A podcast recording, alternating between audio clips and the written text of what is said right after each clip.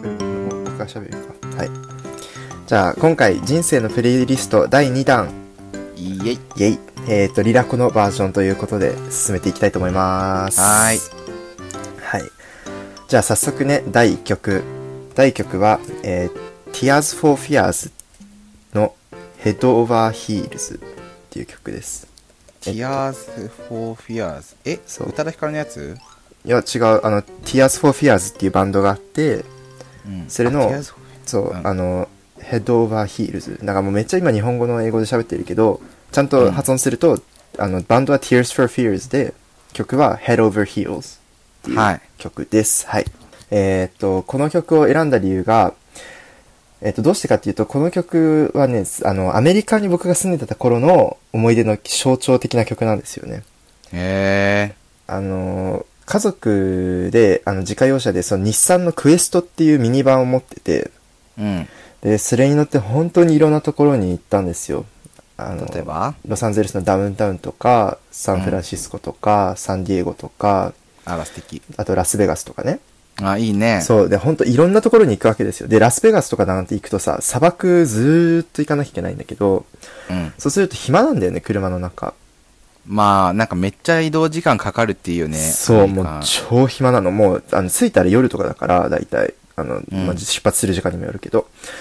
で、そうすると、あの、僕たちは何をしていたかと、僕と妹は後部座席に座ってたんだけど、うん。で、そのクエストっていう、あの、車って、あの、ビデオ、ビデオを見る、あの、コンパートメントがついてるのね。あ、そうなんだ。そうそうそう。だから、あの、VHS だったけど、当時は。うん確か。それを、まあ、入れて、何か見たりとかしてて、当時は、例えば、千と千尋とかを見てたりしたんだけど、うん。まあ、その中で、あの、Tears for Fears っていうバンドのベストヒット曲の PV 集がなぜかあったんですよ。 なぜ かね。いやあの、父親の趣味なんだけど。そう。で、その中に、あの、すごい、ずっとね、Tears for Fears だからもう、その、家、車の中にある VHS をずっと見てるわけだから、ずっと繰り返し同じやつ見てんだけど、うんまあ、そのせいでもうずっとね、この Tears for Fears の曲が刷り込まれて、へえあ。の思い出になったんですよね。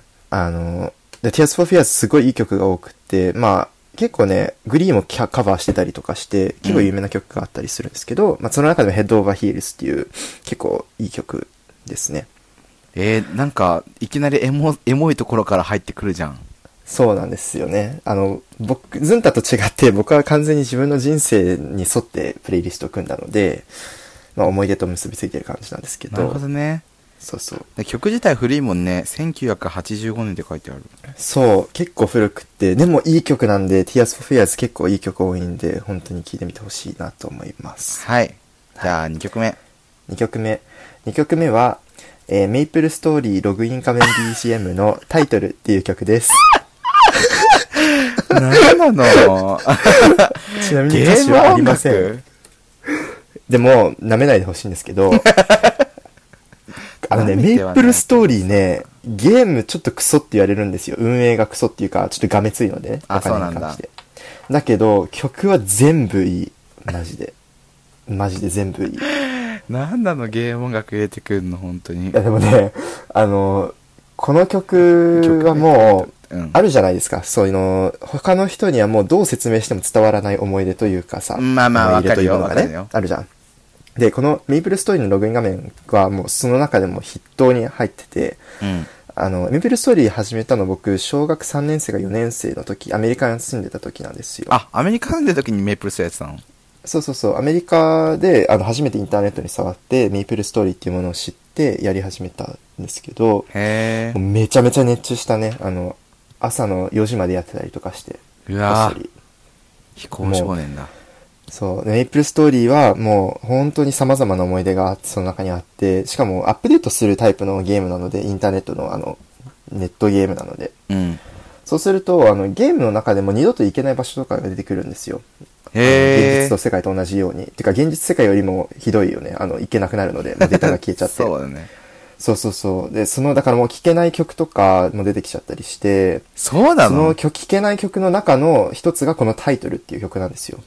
え何ちあそうなのえこれログイン画面の BCM 変わっちゃってあ、今は聴けなくなっているものなんですよね。そうなんだそう、ゲーム内では、あの、なんか特別なことをしない限り聴けなくなっているので、まあ結構レアな曲になっています、ゲーム内では。へえ。で、もう、その、この曲を聴くと、大型アップデートする前の小学4年生とかの時代のことをめちゃめちゃ思い出して、あ、もう、戻れないんだっていうふうに、毎回思わせられる曲ですね。なんなのメイプルストーリー。まあまあわかるけど、わか、まあそうわかりあの、まメイす。プルストーリー、未だにやってるっていうのは、 まあ、未だにやってるんですよ、僕本当よねだけど、大学4年生、あじゃあ大学3年生になってまだやってるんですけど、小学4年生の頃の、あの、アップデートをして、いろいろ変わってしまう前の、あの頃にはもう戻れないんだっていう、まあなんか、ちょっと哀愁を感じるところですよね。そうね。もう汚れてしまったものね。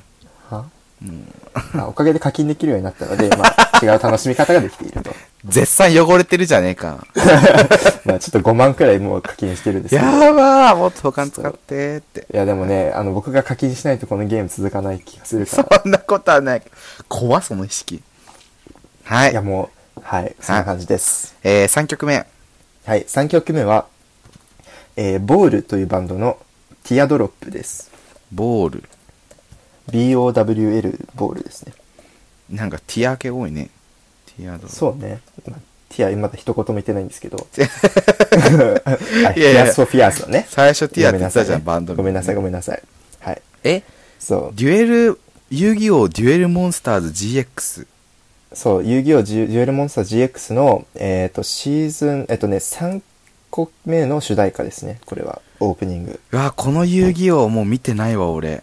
えっ、と、そう、2000、えっ、とね、いつ放送したかちょっとね、曖昧なんですけど、とにかくあの、遊戯王 GX、この、ティアドロップという曲のね、オープニングの歌詞がめちゃめちゃ好きなの。もう最初から。なんて、どんな歌あのう詞つむうつむき笑う、その頬を伝う涙一粒っていう重っことだけ言って全部始まるのね。で、イントロが入るっていう。あー、なるほどね。そう、そこに言った後にイントロが入ってくるっていう、エモいイントロが入ってくるんですけど、いや、それが、その曲も、まあ、メイプルストーリーと同じように、ちょっともう、なんとも言えない考えを僕に、ちょっと浮かばせるわけなんですけど、どうしてかっていうと、この遊戯王 GX の、この主題歌で遊戯王 GX が放送してたのって、あの、僕が帰国したばっかりの頃のやつなんですよ。うん、あの、僕が、えっ、と、2000何年だったっけな。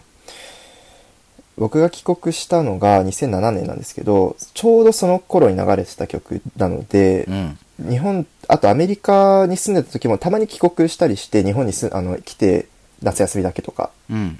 ね、で、まあ、おばあちゃん家でテレビつけて、この遊戯王 GX を見たりとかしてて、なので、ティアドロップっていう曲は僕にとっては、その、アメリカと日本のどっちの記憶も結構混在してる曲なんですけど、へこの曲もやっぱりその遊戯王 GX がすごい印象に残っててでその頃にはもう戻れないんだなってめちゃめちゃやっぱりこれも思わせられる曲なんー。ですえ けどね。戻りた好きじゃないそんなそう戻ありたいのの戻りたいわけじゃないんだけど戻るっていう選択肢がないんだっていうことがすごい寂しいというのあかーなるなほどね。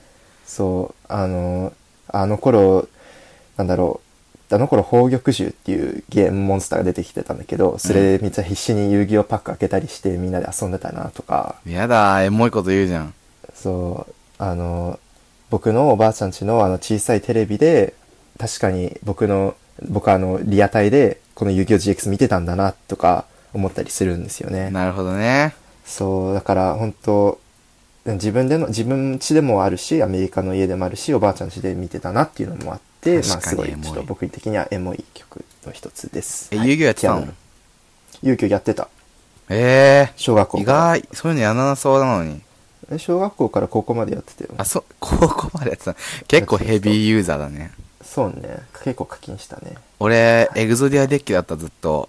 はな海に投げ捨てなきゃ。なんで 原作リスペクトして。もうなんか普通にね、あと、マシュマロンめっちゃ好きだったのと、ああとね、なんかね、起死回、中学生の時やってたんだけあ。ど、うんあ。の、起死回生起死回生起死、死者蘇生死じゃな者い死者蘇生。起死回 生。うん。死者蘇生を引き当てた直後に、うん。死者蘇生が禁止カードになって、そんでなんか、その時結構俺気性荒かったから、あの、本当に悲しくてビリビリに破り捨てた思い出がある。キモ。今、今別に制限カードとかなんだけど。あ、そうなのそうだもよう。禁止カードじゃなくなったんだ。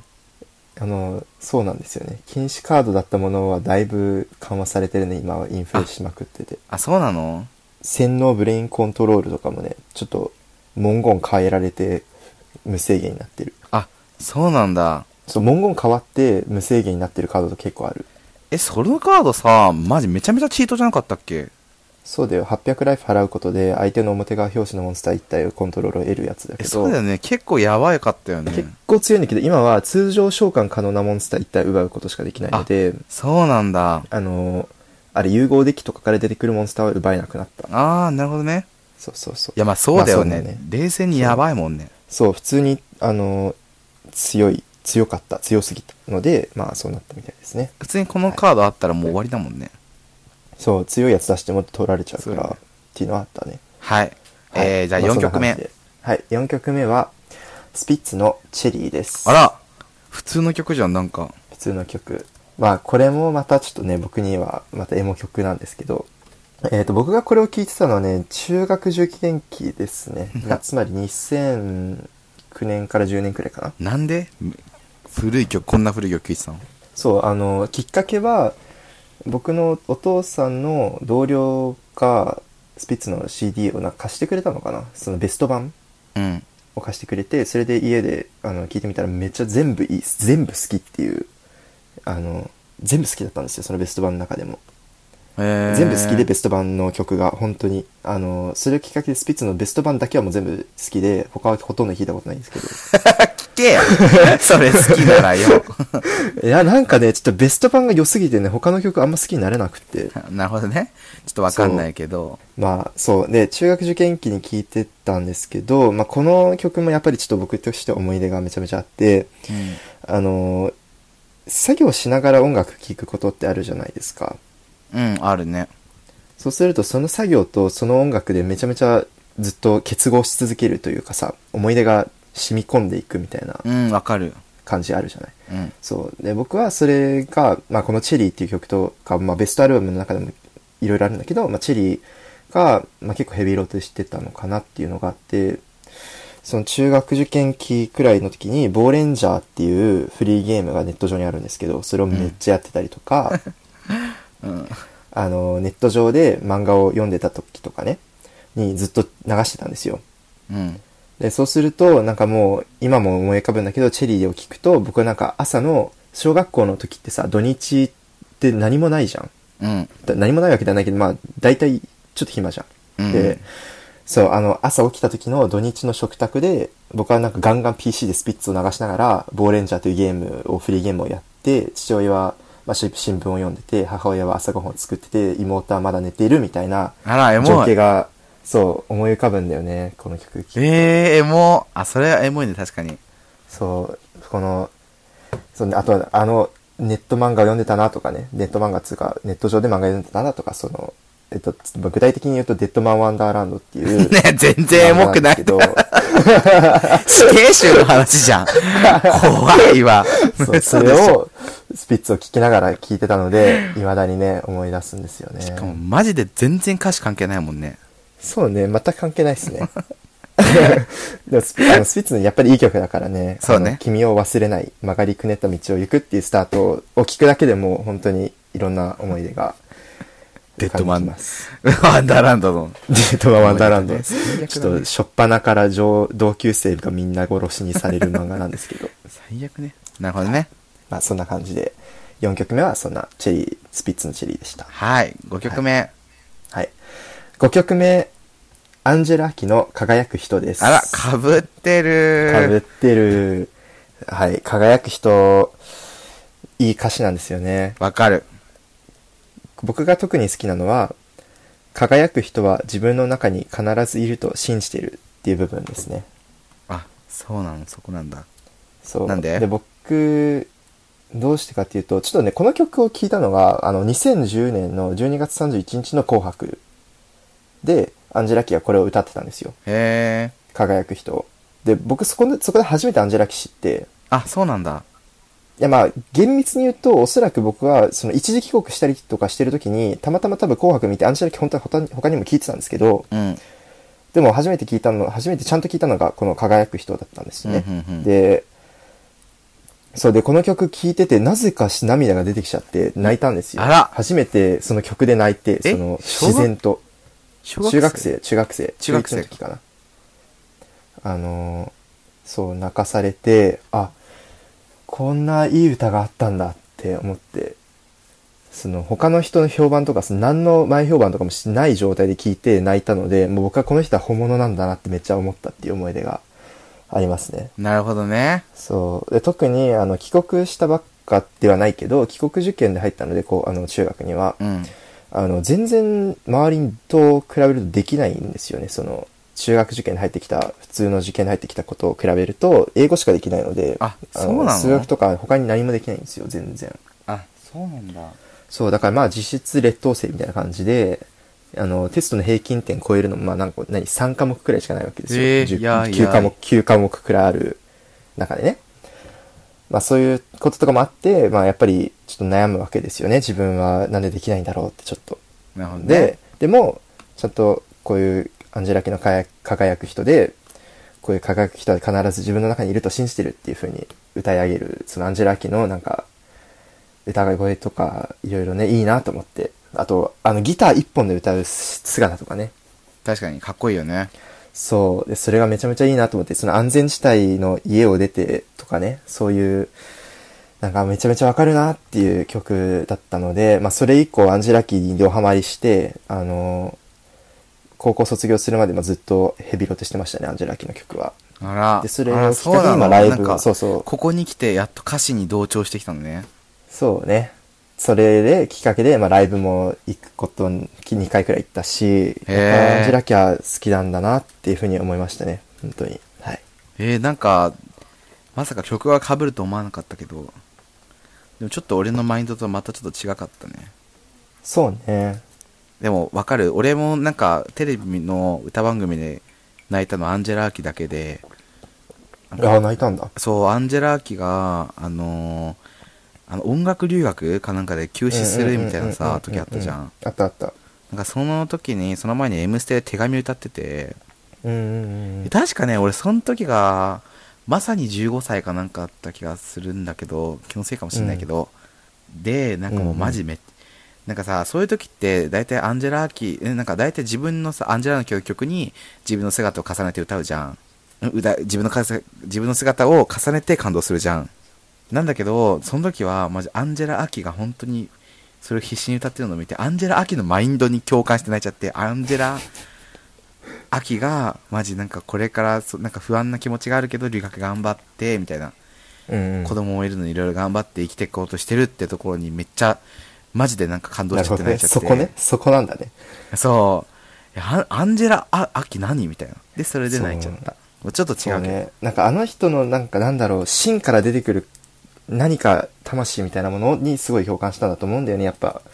あの、すごいがん頑張るっつうか、もう本気で歌ってんだなっていうのも多分テレビで伝わってきたから、多分泣いたんだと思う。かる悲しい感じなの。うん。はっていいう感じで、まあ5曲目はアンジェラ・アキの輝く人でした。はい6曲目はい、6曲目は、えーっと、グリーキャストが歌っているバージョンの Cough Syrup っていう曲です。なんてえーっと、コフ、コフ、コフ、コフ syrup? あの、cough, cough syrup 風邪薬っていうあカフ曲。cough, あの、風邪、あの、咳ね。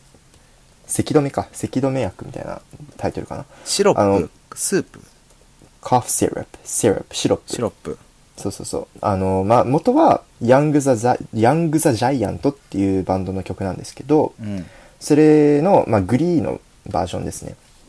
で、それには訳があって、うんあの、この曲聴いたのが確か中3か高1かくらいだったんですよ。あの、なぜかっていうと、グリーが NHK で放送してた時期だったんですよね。うんうんで、この曲が登場するのは、あの、ゲイのキャラクターが結構重要な役回りをする回の時だったんですよ。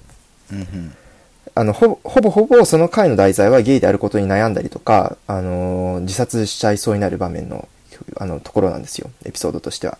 うんで、その中3から高1にかけて、まあ僕はもう実際自分もゲイであることに悩んでたりとか失望してた時期だったので、うんでその時にちょうどこの曲が使われててまあ支えになったんだよねっていう思い出ですねならなんか結構ストレートにあれね自分の体験に直結してくるねそうしかも歌詞こものそんな感じだねそう、このカフセラップっていう曲もすごい曲調が本当にあの悲しげというか、あの、助けを求めている感じというか、ブレインっていうキャラクターが歌うんですよ、ソロでこれを。うん。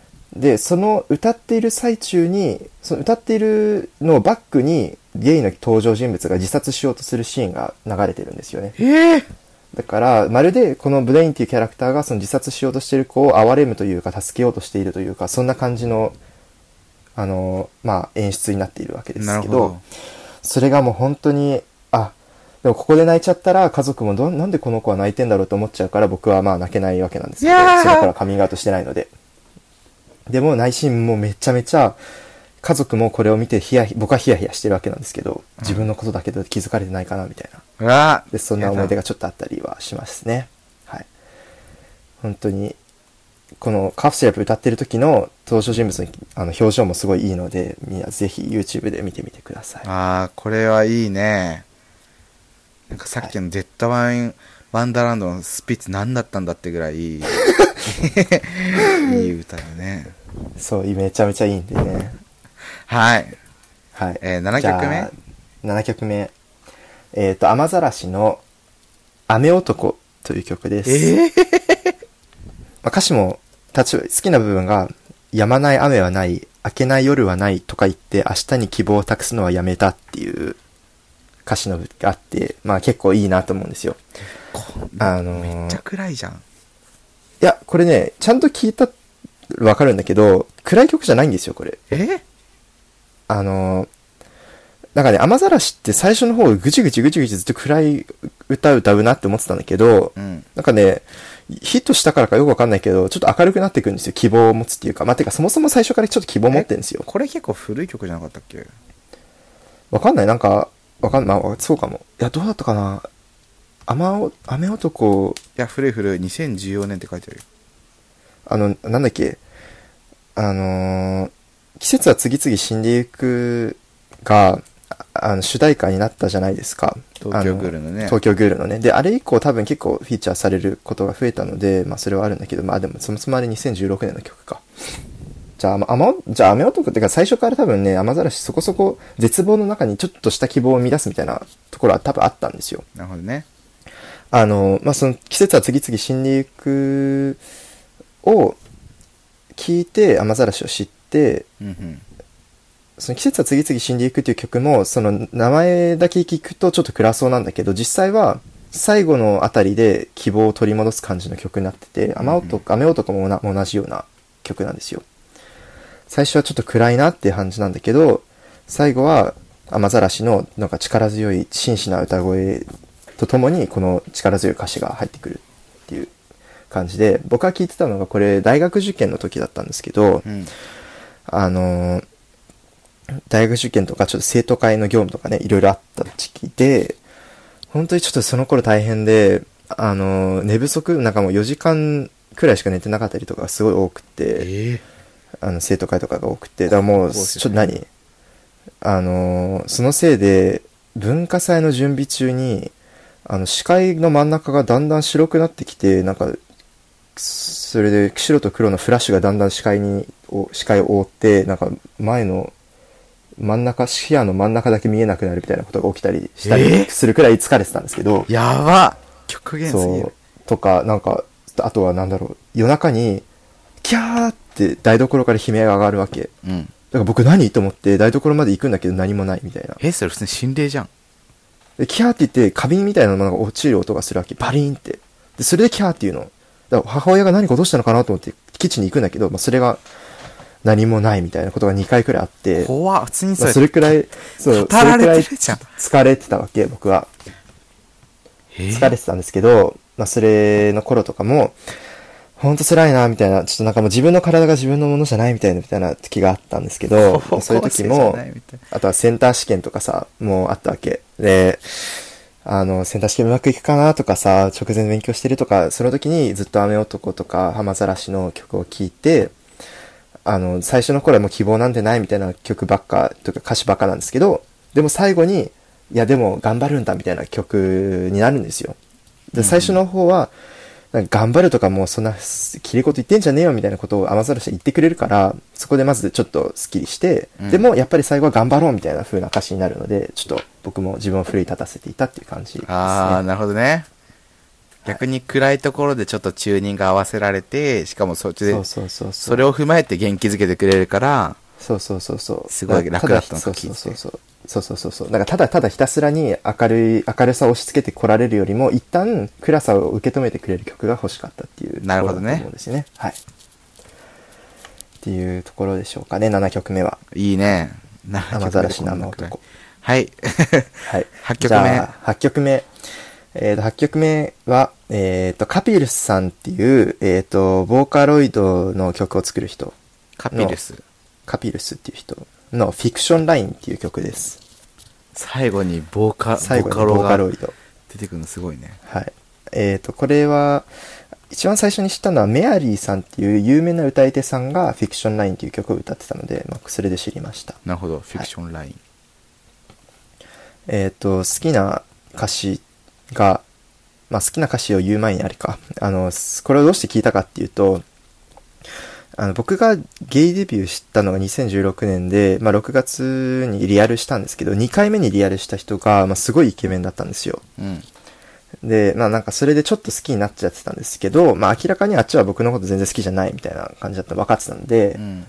まあそれをちょっと自分的には、なんだろう、ゲイデビュー的の節目的な曲なのですごい覚えてて、あ、あんまやっぱ叶わないんだみたいな風に思ってたのが、まあこの曲で、えー。そう。で、歌詞が、すごい好きな歌詞が、えっ、と、君のいない物語をそっとそっと書き足していくだけっていう部分がすごい好きですね。なるほどね。あのーそう、あのーこのメアリーさんの、ちょっと切なく歌う感じの歌声とともに、伸びやかな、まあ、歌詞というかメロディーだったりして、すごい、なんか寂しいんだけど爽快感がある感じの曲になっていて、まあ、その、この曲を聴くと、あの時、リアルから帰ってくる時に、ポツポツ歩いてて、この曲を聴いてた頃の思い出が、ちょっと、浮かぶ感じですね。あーはいデビュー当初のね。はい。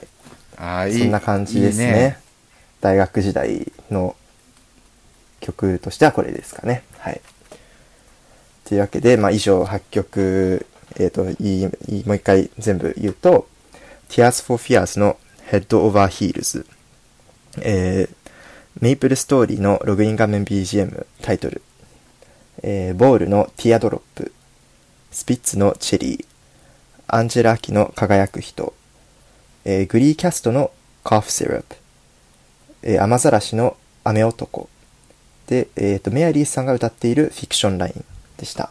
おー。はいあなんかあれなんだね。年代順というか、こうそういう感じの順番なのね。そうね、人生史順だね、完全に。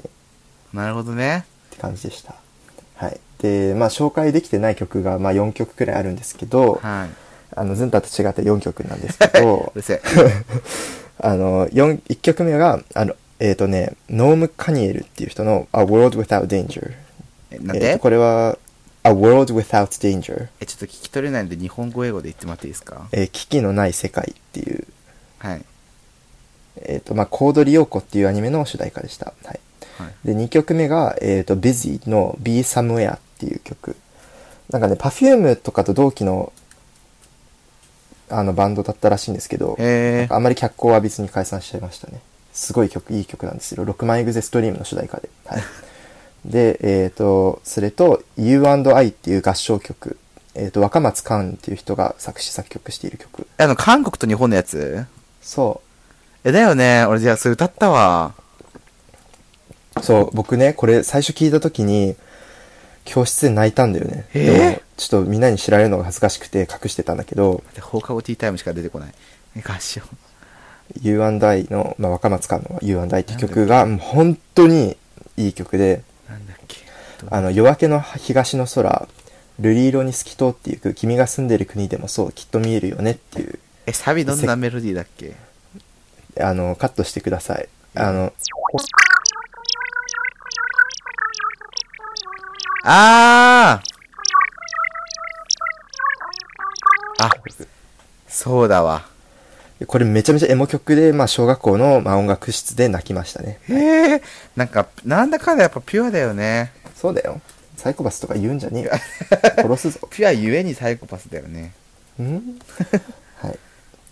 で、えっ、と、紹介できなかった4曲目、最後の曲は、まあ、ハイはハイにっていう、ボカロ曲ですね。怖えはっいて。